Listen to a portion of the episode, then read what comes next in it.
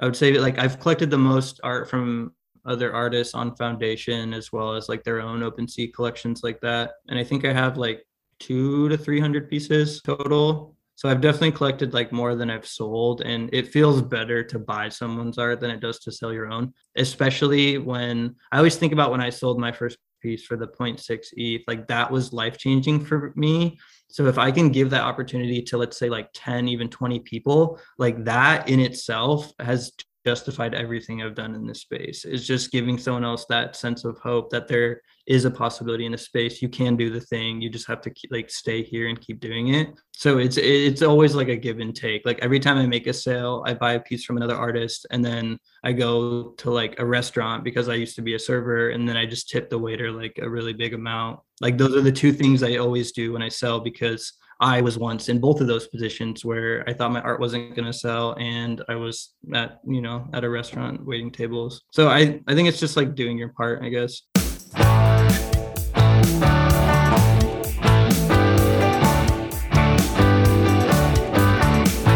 The boys got PhDs when it comes to talking about NFTs, and that's nifty.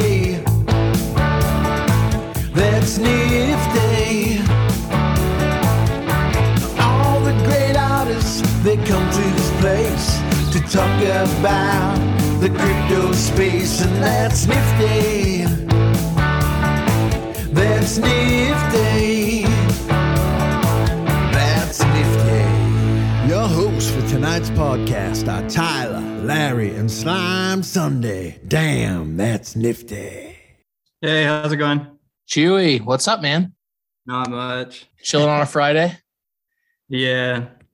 Yeah, I had a couple of meetings earlier. I'm working on some fun projects. Um, I'm doing a solo exhibition in China, and so I'm trying to get all those pieces figured out by then. Um, Wow. but Where in China? stuff, yeah, I'm not sure exactly. So I had a auction at an auction house, and then the collector, I guess, owns a gallery as well. Um, I guess he had just purchased it. I haven't talked to him directly yet, but um, I think Hang Zhao. I'm not sure if that's how you pronounce it, but um, that's where I think it is. Yeah. Nice, man. That's the hottest I think anyone's came in with with some real alpha for us. You need you need us to bleep anything out. What's uh what's the game plan?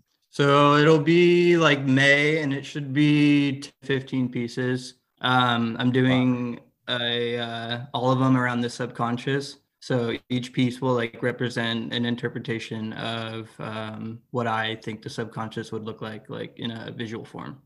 No shit. Wow. I I, I you know obviously these uh, NFTs and in, in you know digital arts become international, but I feel like the uh you don't hear too much of the uh, Asian I'm going to. China to have a, a gallery show. That's sick. That's awesome. Yeah, yeah. Yeah, it's exciting. Um, I think COVID kind of put some restrictions on the traveling. Um, they had offered to like fly me out if COVID wasn't a thing. Um, so we'll see by May if it's still a travel restriction for them. But it's an entirely different ecosystem uh, than what we're used to seeing on Twitter and stuff like that. Um, it seems to be more of like an art focused and like true emotional response as opposed to like flipping and uh, like uh, larger collections like that, which is nothing wrong with, but it's just a different sort of pace and mindset, I guess. yeah, less financially focused, more focused on the actual art at hand. Yeah. Yeah, absolutely. So we were reading up on you, and like I, I we've known about you for a little while because of um, floating around the Artifacts project and doing their Unreal Engine Mhm. stuff. Um, and then you you had a tweet not too long ago saying that you know you had spent some time in a coma that you didn't think you were coming out of, and that like really like I, it was shocking. I was like, that's such a unique experience that you know you don't get to see art from that viewpoint a lot of times, and it was cool to view your art Yeah. through that lens after knowing it. Yeah, definitely. Um, yeah, I mean, it was crazy. So, like, long story short, I had I had taken a fall. It was like a 20 feet fall. Um, and then they air- airlifted me to a hospital, and then I went straight into a coma for like nine days. Jesus. um they brought they brought like a priest in and they're like say your final goodbyes he's probably not coming out like say what you want to say this is it um and then i just remember waking up and i was like I was they had so many painkillers in me that I didn't feel any of the pain. So I was like, okay, like we can go home now. Like, why, why are we at a hospital? And everyone's like, no, no, no, no. Like you are so far behind on what's happening. Um, and then it just everything started unraveling. And then I was like, oh shit, like a, a lot happened in that time. Um, but with the art, it gives me a sort of I don't know, it gives me like a cathartic feeling to the whole event. Like I get to sort of reinterpret my experience and show the world how I can grow from that, I guess. Yeah, I mean, it comes through in your art. Like it's so the way I see it, your art's very surreal in the um, the focus, but the the landscape seems like they could be a real place, you know. So it's like kind of putting that surreal vibe into almost like the real environment that we're in. Yeah, yeah. I uh, I sort of strayed away from the landscapes. I want to go back to them, um, but I noticed when I was making landscapes that it felt like I was more so creating for other people's enjoyment. And I knew that people enjoyed landscapes. It was a very widely accepted like uh, format to make art in.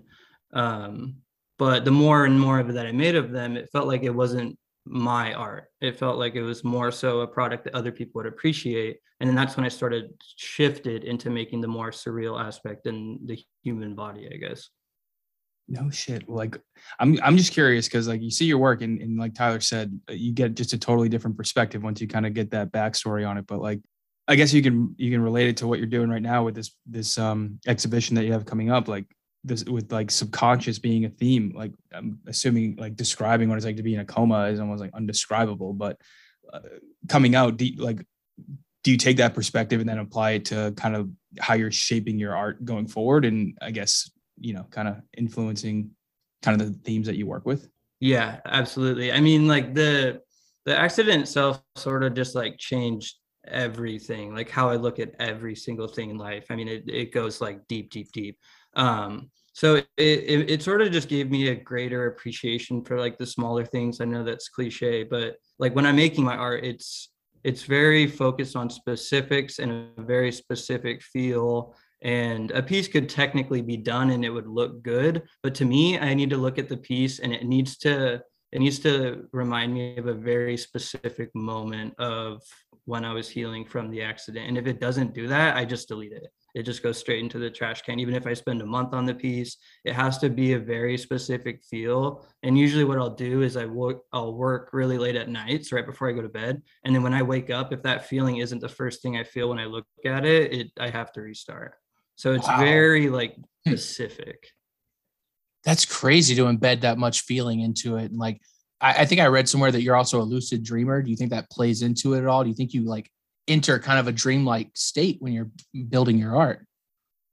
Yeah. And so, and that's something I've been thinking about a lot too is what role that the dreaming plays to it. Because from my perspective, my brain has suppressed a lot of pain from the event that I think is now resurfacing in my dreams, whether that's a coincidence or not. Um, so I'm sort of trying to like put those pieces together. And when I am dreaming, I'm like, is this a thing that I should be paying attention to in my, you know, just like daily life? Like, is this, am I supposed to be learning something from this?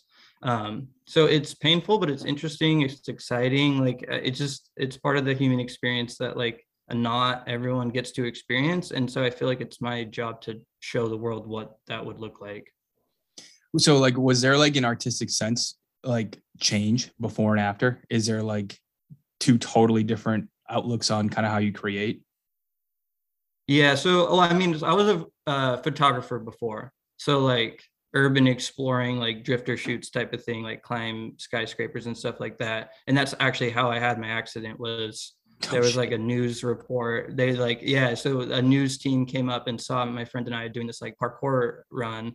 And they were like, hold on, let's get our crew. We'll be back in a minute. And so we just kept practicing. And then just practice runs, I had like clipped my feet on a ledge and basically just fell straight down.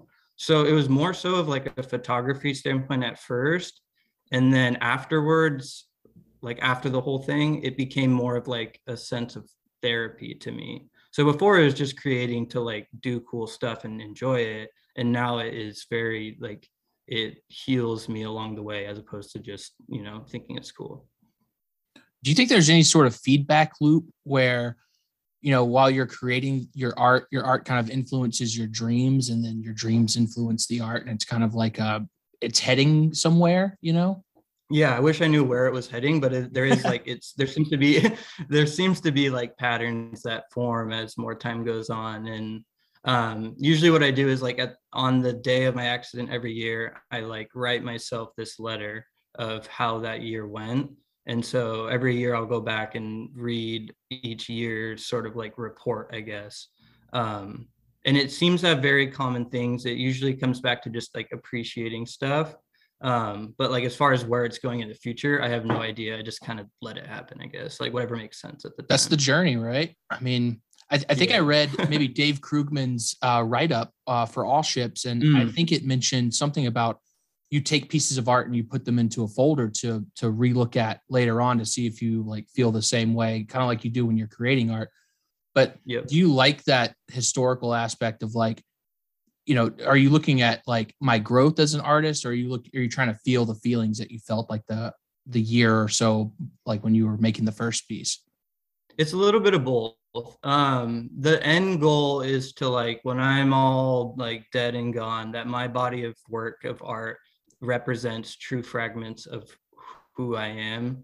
And so that forever people will be able to look at my work and at least have the opportunity to grasp what like my life was. So it's it, it's a very like documentative process of like how i'm feeling in a specific moment. And then if you look back over the course of x years you can sort of like see how my mindset has changed throughout that time um, because i go through like little series basically where i'll make like 10 20 pieces that are all meant together and then move on to another um, and then like as i look back they represent periods of my life and so like when i'm 80 i want to be able to have those things like in compartments and represent different aspects I think feeling is really tied to memory as well. So it's almost like you can Yep. look at those pieces and know exactly like, I don't know, it brings better memories back because you've embedded feelings right into it.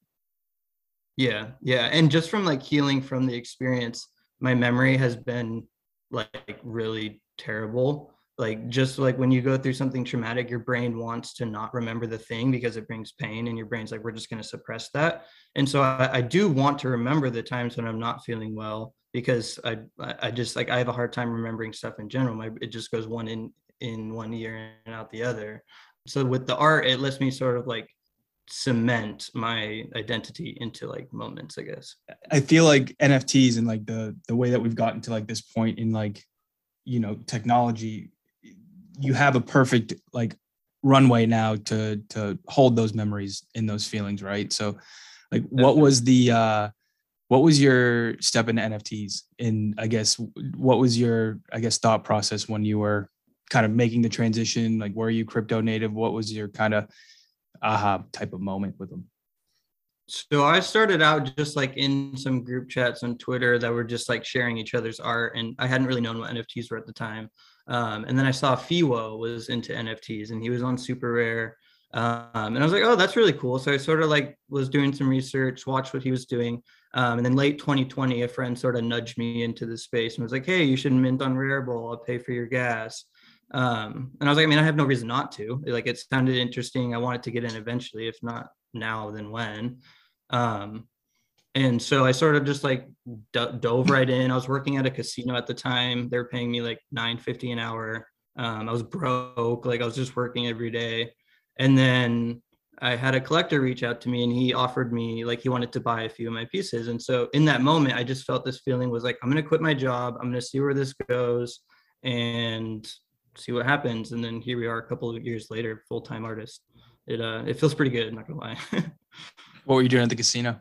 I was a server at a restaurant. Um, so I mean, it was like it was a lot of tip money, but still, it just like they didn't care about me. They didn't want it. Like it, it just felt like a dead end place. Like I wasn't gonna grow from it. I wasn't learning learning anything. People were just like not respecting me. Um, It just like it felt like my soul was dying every day I was there, and I knew that there was things I wanted to be doing, but I had to pay bills, so I had to wait on. I had to wait on tables. It just was the way it was at the time. So where'd you pick up 3D art? When did that like start for you? So I like before I even started making art, I had followed like Fvckrender, Aphoria, um, S. Makea, Blake Kathryn, and all of their work just like really spoke to me. And I would follow them on Instagram and like people and stuff like that. Um, and then when the pandemic hit, I, I just had all this free time on my hands, so I saw people was doing every days, and I decided to do my own like run of those, um, just to learn 3D because it's like kind of scary at first. But I was like, if I just spend a couple hours every day making a render, um, I might actually get good at it, and I enjoyed it. Um, so that was like that was around the same time. I would say like mid to late. I think it was March 2020 is when I started doing every days. Um, and then I took I sort of took a step back and sort of did a more methodical approach. But yeah, I'm only two years into 3D, so I'm still pretty new. But So your everydays were like it's a- experimental.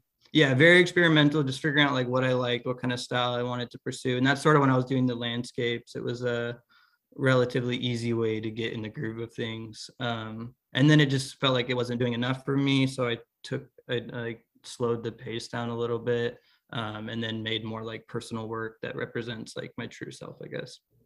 That's all on Blender. Yep, all in Blender. Yeah. Yeah. I had when I was like 13, I had Cinema 4D and I would sit in I would sit on just like YouTube channels and comment like I'll do any graphic work for you for five dollars. and I got- I just had like all of these offers and I had no idea what I was doing at the time, but I was just like bored when you're, you know, when you're a teenager, you just want to find stuff to do. Um, so like there's just like five bucks. I would just I would just like copy and paste the comment like 20 times on random people's YouTube videos. Like hit me up, I'm doing graphic design work. And it wasn't any good, but you know, like uh, and eventually five dollars adds up. Like, it's a you sheer numbers them. game. I mean, that's what I do for my Yeah. my regular job. I I recruit, so I have a message that I'll copy paste tailor that and figure it Yeah. out. So you send enough, you'll get you'll get some some hits. It's a new age lemonade stand. That's such a better Yeah, way to no, make money. exactly. Yeah, digital lemonade. Put mad sugar in it so everyone actually likes it. So what are your thoughts on like um you know once you have like a, a distinct style when people like branch out from that are you cool with like new experimental looks or like are you going to stick with like um you know um, a theme and style Um, I think when it so like I- I'm at a place where I feel like when it comes to like solo exhibitions or shows or gallery stuff like that, I I want to have a specific style. But for the rest of it, I encourage experimenting. Um, I actually think having one style can possibly hinder your growth. Um, it, it, gets you sort of in this comfort zone where you know a thing works, so you keep doing that thing. But there's also so many other things that can work for you that you might not have discovered yet. Um, and so you don't necessarily have to change your style, but you can spend time exploring other styles and see if something might make more sense for you as um, like you change as a person and grow. So it, I, I guess it kind of comes down to like what works best for you. Some people prefer that comfort zone, and there's nothing wrong with that. But I'm always striving to do better and be better and be different. I guess not from everyone else, but just from who I was the previous day. that's kind of a cool way to look at it it's like my style might just progress over time you know it's like i'm not mm-hmm. shooting for any one thing in particular but i'm just going to make what i feel and Yeah, that style will be me by the end you know Yeah, and that's sort of where those like files come in that Dave had mentioned, where like each style represents an era in my lifetime, and it, it, like you, you can see the end and the beginning of those styles, and they represent something specific. how did you get linked up with rd over at artifacts project That is a fun story. So my friend Justin and I, who we actually worked together with uh, RD on the artifacts justin wetch right We Justin Wetch, yep. Yeah, we yeah. just for fun had we made like a video game that you can that we uploaded to my super rare. Um, and it was basically just like nine floating islands that were all connected, and each island had sort of like a theme to it. Um, I made like these sculptures and put them in there. Um, and it was just sort of like we wanted to create a world where you could just go and hang out. You know, there's no other purpose to it. You could like take mushrooms in the game and trip out in the world. You could just do all these like fun little things.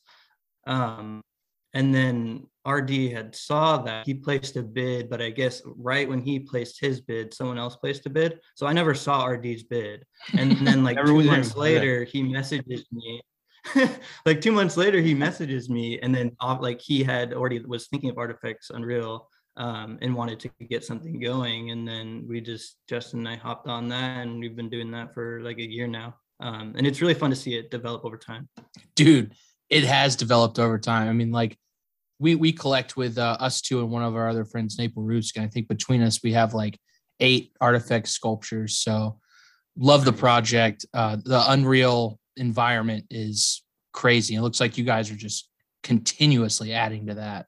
Yeah, yeah. Our, my favorite part is the hieroglyphs. Um, just being it like having those all on the wall is something that's really cool to me and something I haven't really seen elsewhere. Um, it's like a nice artifact for the project that will represent like the entirety of it over time. And it's fun to just go to the ideal of what we can do and then like bring it back to something that's more realistic because there's so many things you can do in Unreal and just like it, the possibilities are endless. So we'll just never run out of stuff to do. It's really exciting. So like I've never opened that software product before. Walk me through like how do you like build stuff in Unreal Engine? Like what's kind of like a workflow? It's really complicated. So Justin uses like six programs. I use like three programs. It's basically a lot of just like getting it, like making an asset and then texturing it, like read, making the asset again, optimizing it for Unreal. It's a lot of like technical stuff that isn't fun to really talk about unless you enjoy doing it. Because it, it, it's, just it's a lot of stuff that doesn't make sense for people. But when you see it, you're like, I don't even know how this was made. Um, but it, it's a lot of just like back and forth programs and sort of just trial and error and just like, does this look cool? No. Okay, something else, and then going from there. I feel like we've just talked with so many artists that like I've got to like play around with these softwares at some point because it's like magic to us. Like the stuff you guys Yeah. can create is unbelievable. And I've had multiple artists tell us like it's not really that hard. It's just about doing it like the the right way, you know. And it's like Mhm. people learn it like at their own pace, but some people can pick it up really quickly with like YouTube tutorials and stuff like that. Like yeah, absolutely. I would love to just open these up and see like the possibilities, like you're talking about, like Unreal Engine, like flying around that environment. Yeah, and no, and one of the funnest things is to just like you can this giant like I don't know if you've ever played Skyrim or something like that, but you can just make a giant world and then you if you you just drop your player into it and you can just explore that world um, without even having to like export the game just within the program. Um, and you can like sculpt the landscapes if you want to make caves or mountains. There's just so many things you can do. It, it feels like you're a god basically in a weird way. Like you just you just decide what's gonna happen anywhere for whatever reason. My God, it's like fun. roller coaster tycoon on crack. Yeah, exactly. better drugs than crack. Yeah, I yes, you're right. Something a little cleaner. When did you onboard to, or where where'd you where where'd you mint your first NFT? Was it Maker's My Place? first NFT was Rarible. Um, October 2020. Um, that was I had a friend who reached out and was like, I, I wasn't sure of what platforms were doing what. I just knew Rarible existed. Um, so he paid for my gas and then I uploaded it and I think it sold three days later. And I was in the middle of class at the time. Um, and I just like left class and like called my mom and I was like, "Holy shit, mom! Like I just sold a piece for it." And it was that was when Ethereum was like six hundred dollars. So I, Yeah. I sold it for like 0.6 ETH, and that was life changing. Like it, it was the best day ever. So then immediately afterwards, I was like, "Nope, I'm done with college." I dropped out of college and just like went, I just went with the art and run, ran with it. That's Looking awesome. back, it was it was like the least safe choice I could have made, but at the time it was the only thing I could think of, and I felt like I had to do it. How many banners for YouTube did you clear on that first mint, man? Five dollars. So oh. many. Oh. so many. God, that's dude. In And I October, was doing like, yeah, three yeah. days. I was doing like twenty dollar covers too. That like like that was like a low point. Was doing cover art for rappers. That was like in the art world. That's like doing the thing you have to do, even though you don't want to. Is like making art covers for like SoundCloud rappers. And like some of them were my friends and stuff, so I didn't mind. But I was just like, man, I feel like I'm being exploited. Like twenty dollars for a week's worth of time is just like in no world does that make sense. Jeez. I always uh, I'm always curious like anyone that has like a nice um curated super rare page. I'm curious to kind of like what the thought process is to what you mint on super rare. Usually super rare is like my I would say like my top tier work, I would say. Um and it usually comes from like collectors reaching out to me, I guess. Um like that's sort of where I, mean I, I guess it sort of just comes down to like where my best work is, but also like I don't really think the platform matters. Like as more time goes on, I'm realizing that I don't necessarily need to always put my best work on Super Rare. Um, I like released a 10 piece collection on OpenSea, which was some of my best work. And I felt like I didn't need to just mint it on Super Rare because it was my best work. I didn't want to have that like elitist vibe to it. Um, but I I do think Super Rare is a great place for curation and it does have like really high quality art. Um, but I encourage like other artists to not get stuck in that mindset of like only like using platforms for, specific purposes um, because there's so many different paths that we can take that you just sort of have to like find what makes sense for you. Um, so I'm, I'm still figuring out like what my super rare page is going to represent in totality, but for now it's like my highest quality work, I would say. Go, go ahead. I was going to reference um, the last episode I mentioned. I, I think I said Art Gnome, but I still don't know who retweeted this. But it was a Venn diagram of the users on the different platforms, and Yep. it's almost like you know you're better off minting on several different platforms because some of those collectors don't overlap at all. So it's like Yeah. you, got to appeal to all these different audiences. You might have different level collectors on on different platforms. You know. Yeah, yeah, yeah. And I, I know some people who don't collect on super rare and they only collect on like Maker's Place or something like that. Um, and then there's other collectors who only collect on Tezos. Um, so it, it comes down to understanding like your community and the people who are going to more likely collect from you and sort of catering to them. Um, if a lot of your like audience is Tezos collectors, you might want to do a Tezos collection. Like that's a very reasonable thing to do, and you shouldn't not do it just because super rare is better. I saw Um, one piece out there from you on. Uh, yeah, th- there's a there's one edition piece on Tezos of mine. I want to do more on there, but I don't like. I also don't want to just like randomly put stuff out. I'm sort of. I kind of might just do that as more of edition pieces. Um, but I'm like definitely slowing down my minting this year and sort of focusing on more like in-person events, I guess.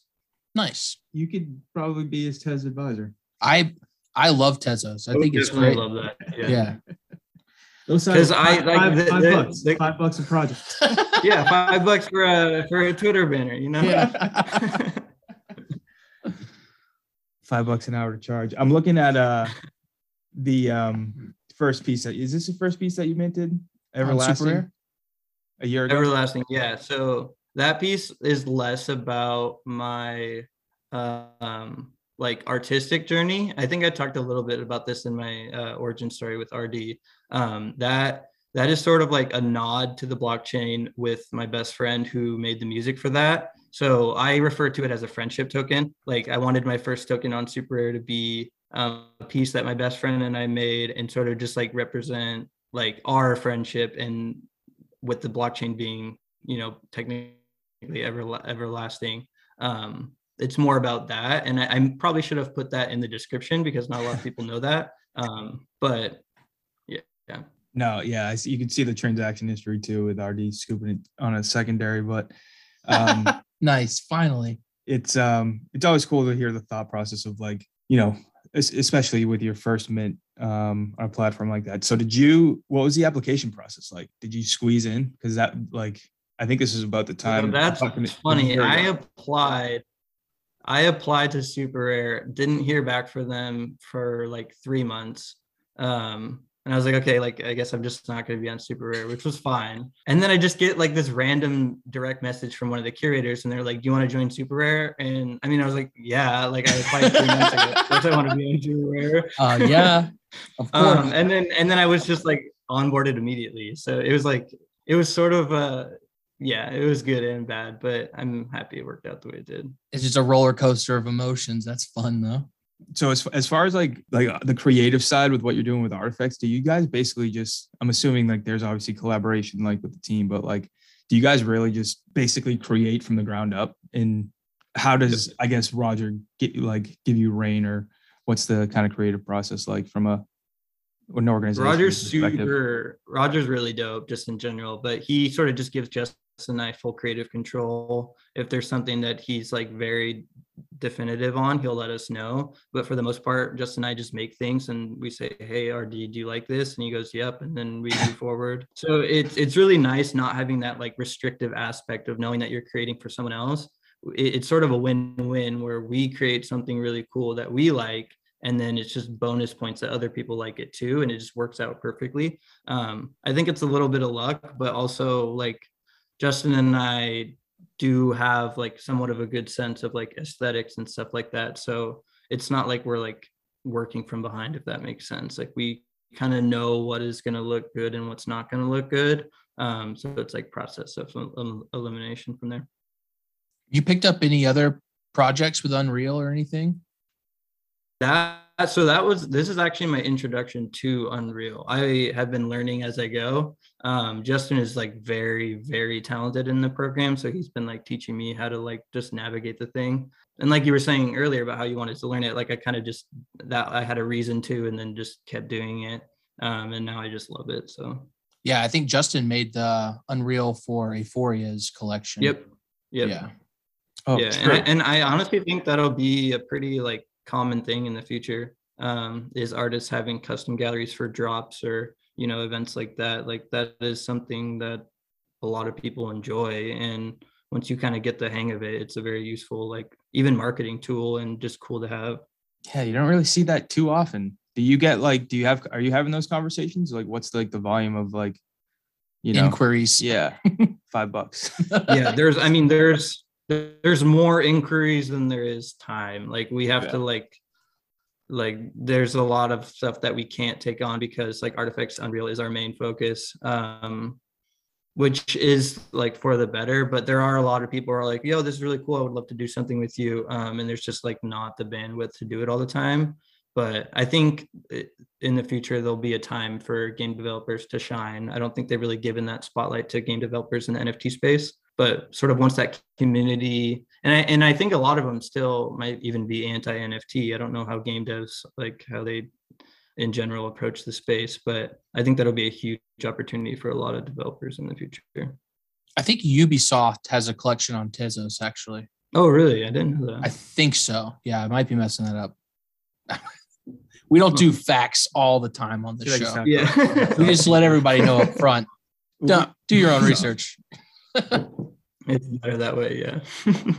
if you are looking to mint more on Tez, seriously, just ask this guy because he'll he'll give you some he'll give Yeah. you some good insight. Oh, I am. I, I'm curious too, because I mean, like when I when I uh, I just sort of stealth dropped my one piece and it sold out in like one minute, and I, it like people I had I had never talked to before like came in, collected, and messaged me, and it was a really just like I don't know natural vibe to the community. Um, it's like sometimes with on the ETH chain you can get like the elitist feel where you feel like you don't belong, but I instantly down. felt welcome. Yeah, absolutely. I think stealth drop is the way to go. Like I feel like it's Yep. hard for established Ethereum artists to like go drop on Tezos regularly and people know about it to not have bots do their thing. You know, it's Yeah. like you kind of have to be stealthy. So Yeah, but- surprise us. Who knows? Yeah, yeah, yeah. What I, I think what I'll do is like stealth drop it before I go to bed, like one day, and then tweet it in the morning to see if there's any left. Um, but like I don't like self promoting. Like that's a thing that I don't like to do, and I don't know why. It's just a mental block. Um, I sort of just like my art to find the people that it needs to find when it needs to find them.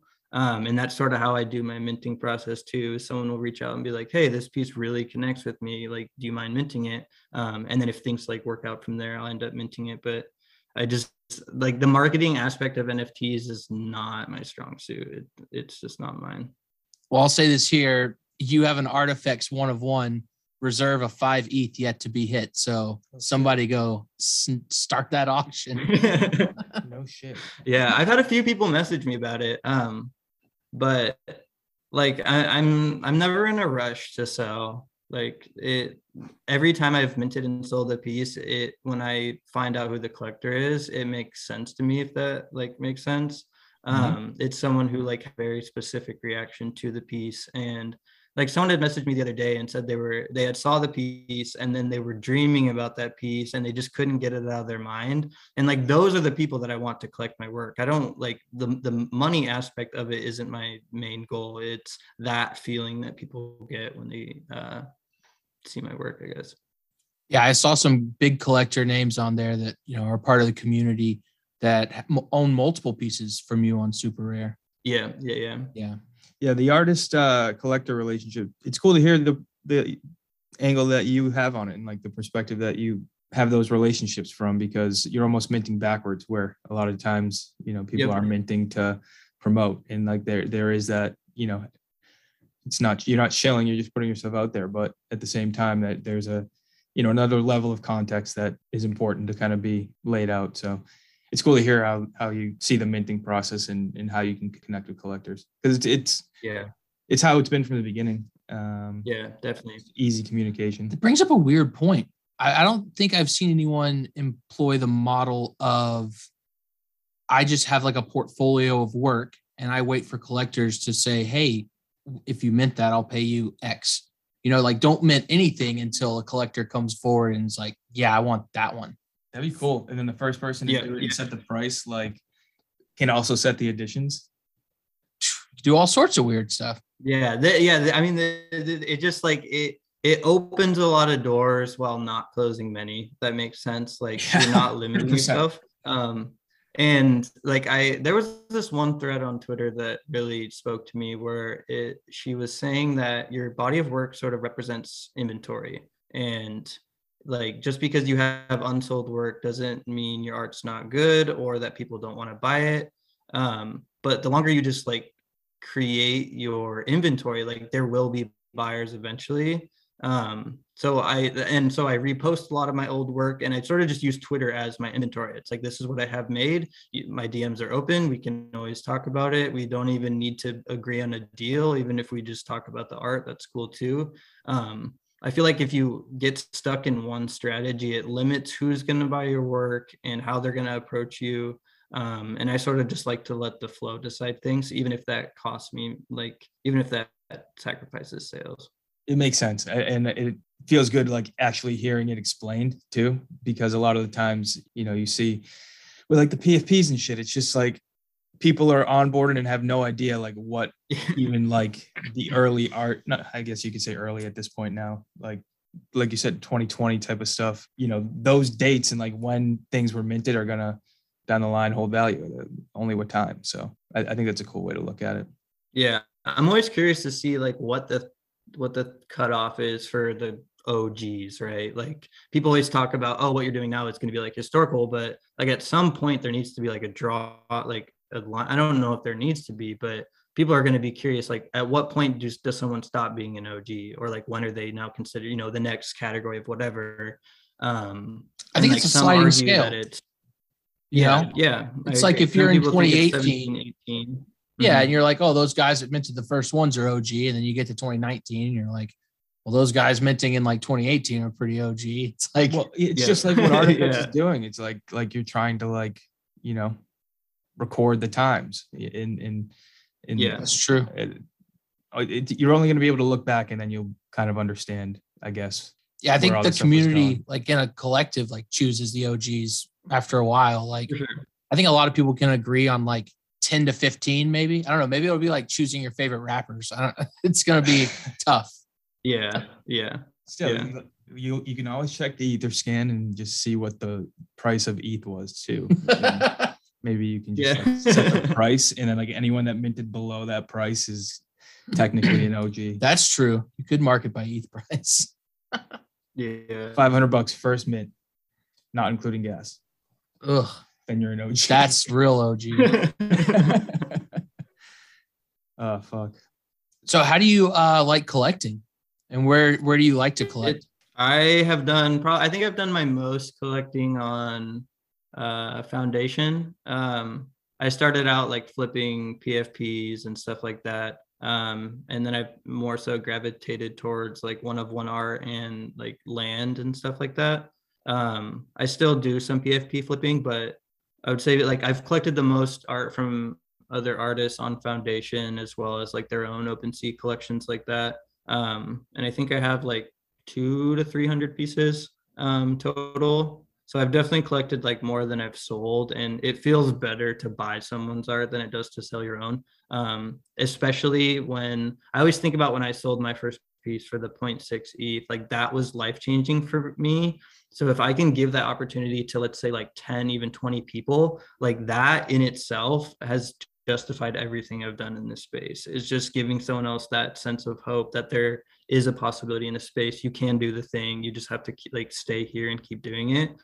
Um, so it's it's always like a give and take. Like every time i make a sale i buy a piece from another artist and then i go to like a restaurant because i used to be a server and then i just tip the waiter like a really big amount. Nice. um like those are the two things i always do when i sell because i was once in both of those positions where i thought my art wasn't going to sell and i was at you know at a restaurant waiting tables. Um so i i think it's just like doing your part i guess.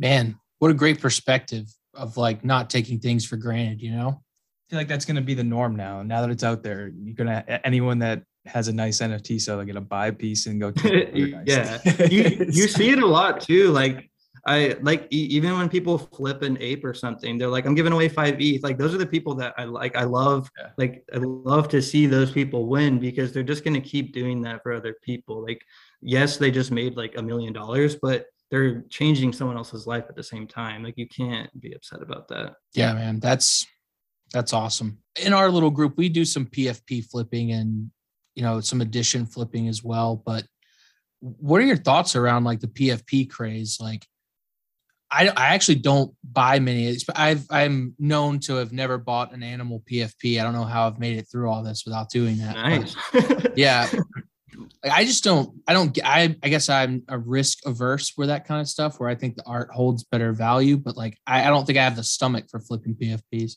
Yeah, I mean, I come from like gamer culture, so I would spend money on gaming collectibles just to have them in game with no like thing hmm. to flip or no like financial incentive.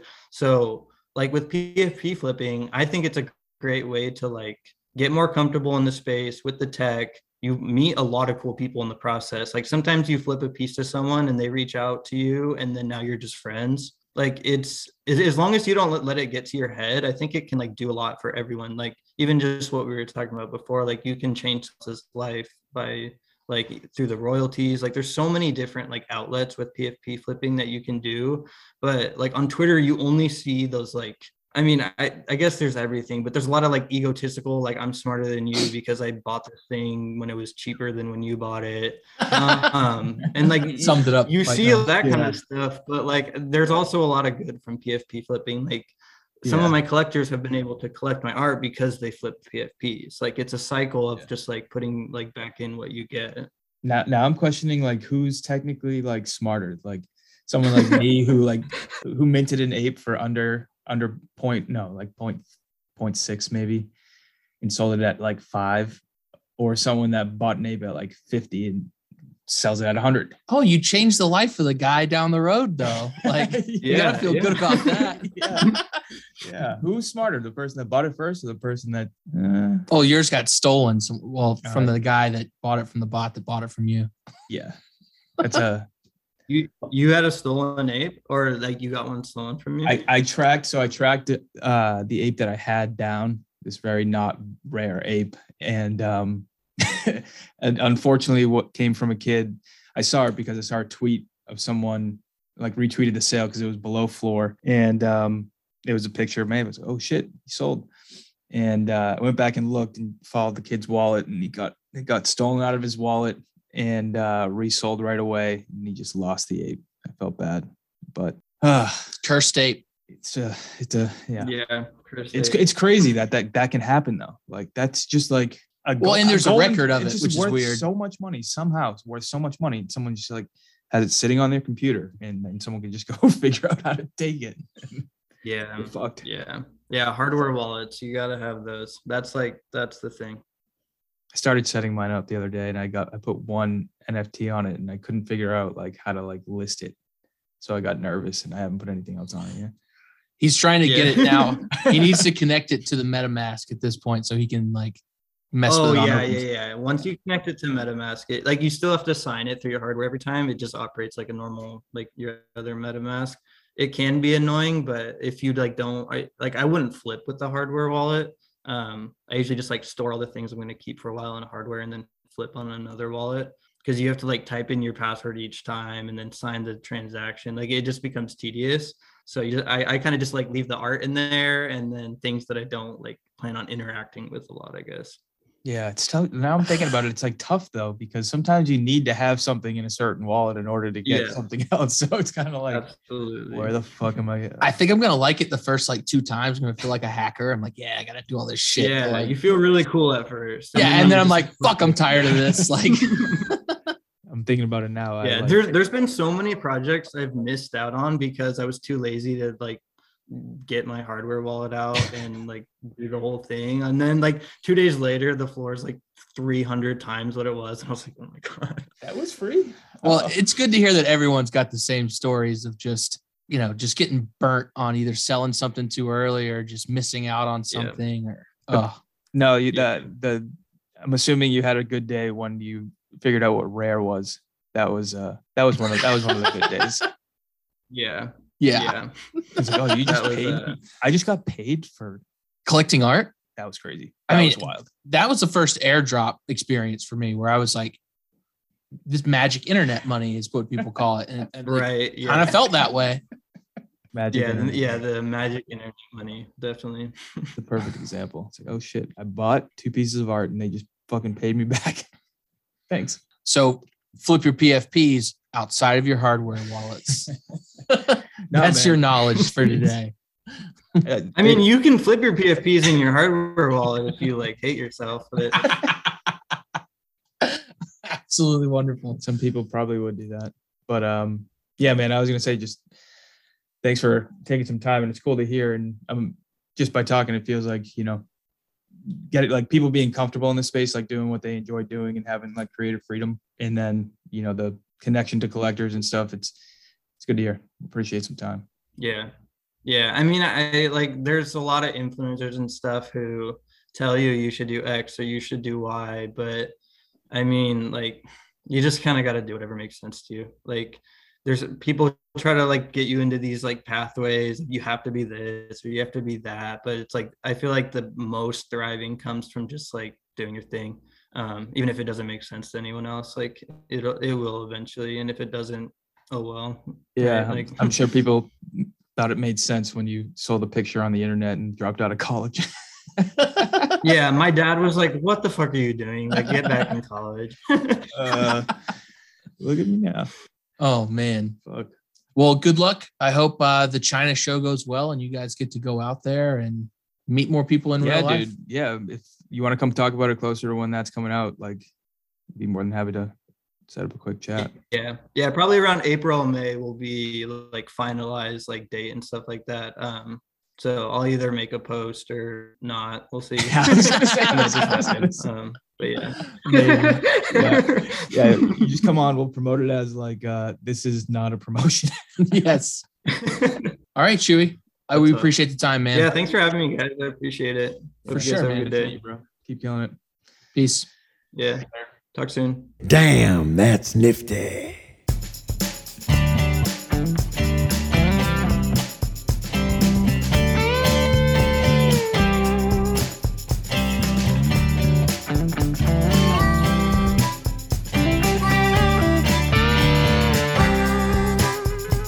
That's nifty. That's NFT. That's a nifty, nifty NFT. That's nifty. That's NFT. That's a nifty, nifty NFT. Euphoria's fears, he leaked the plan. Exula worked on Iron Man. How cool is that? Mad Dog Jones, the dude so fine, he hand draws every single line. I sure as hell didn't know that. Fvckrender built the gallery to raise new artist popularity. What a guy. Yeah, man. he's a good guy. Too much lag like a nomad, all his belongings in a single bag. All these things, can't you see? I learned all that's NFT. That's nifty. That's NFT. That's a nifty, nifty NFT. That's nifty. That's NFT. That's a nifty, nifty NFT. That's nifty. That's NFT. That's a nifty, nifty NFT. That's nifty. That's NFT. That's a nifty, nifty NFT. Damn, that's a nifty NFT.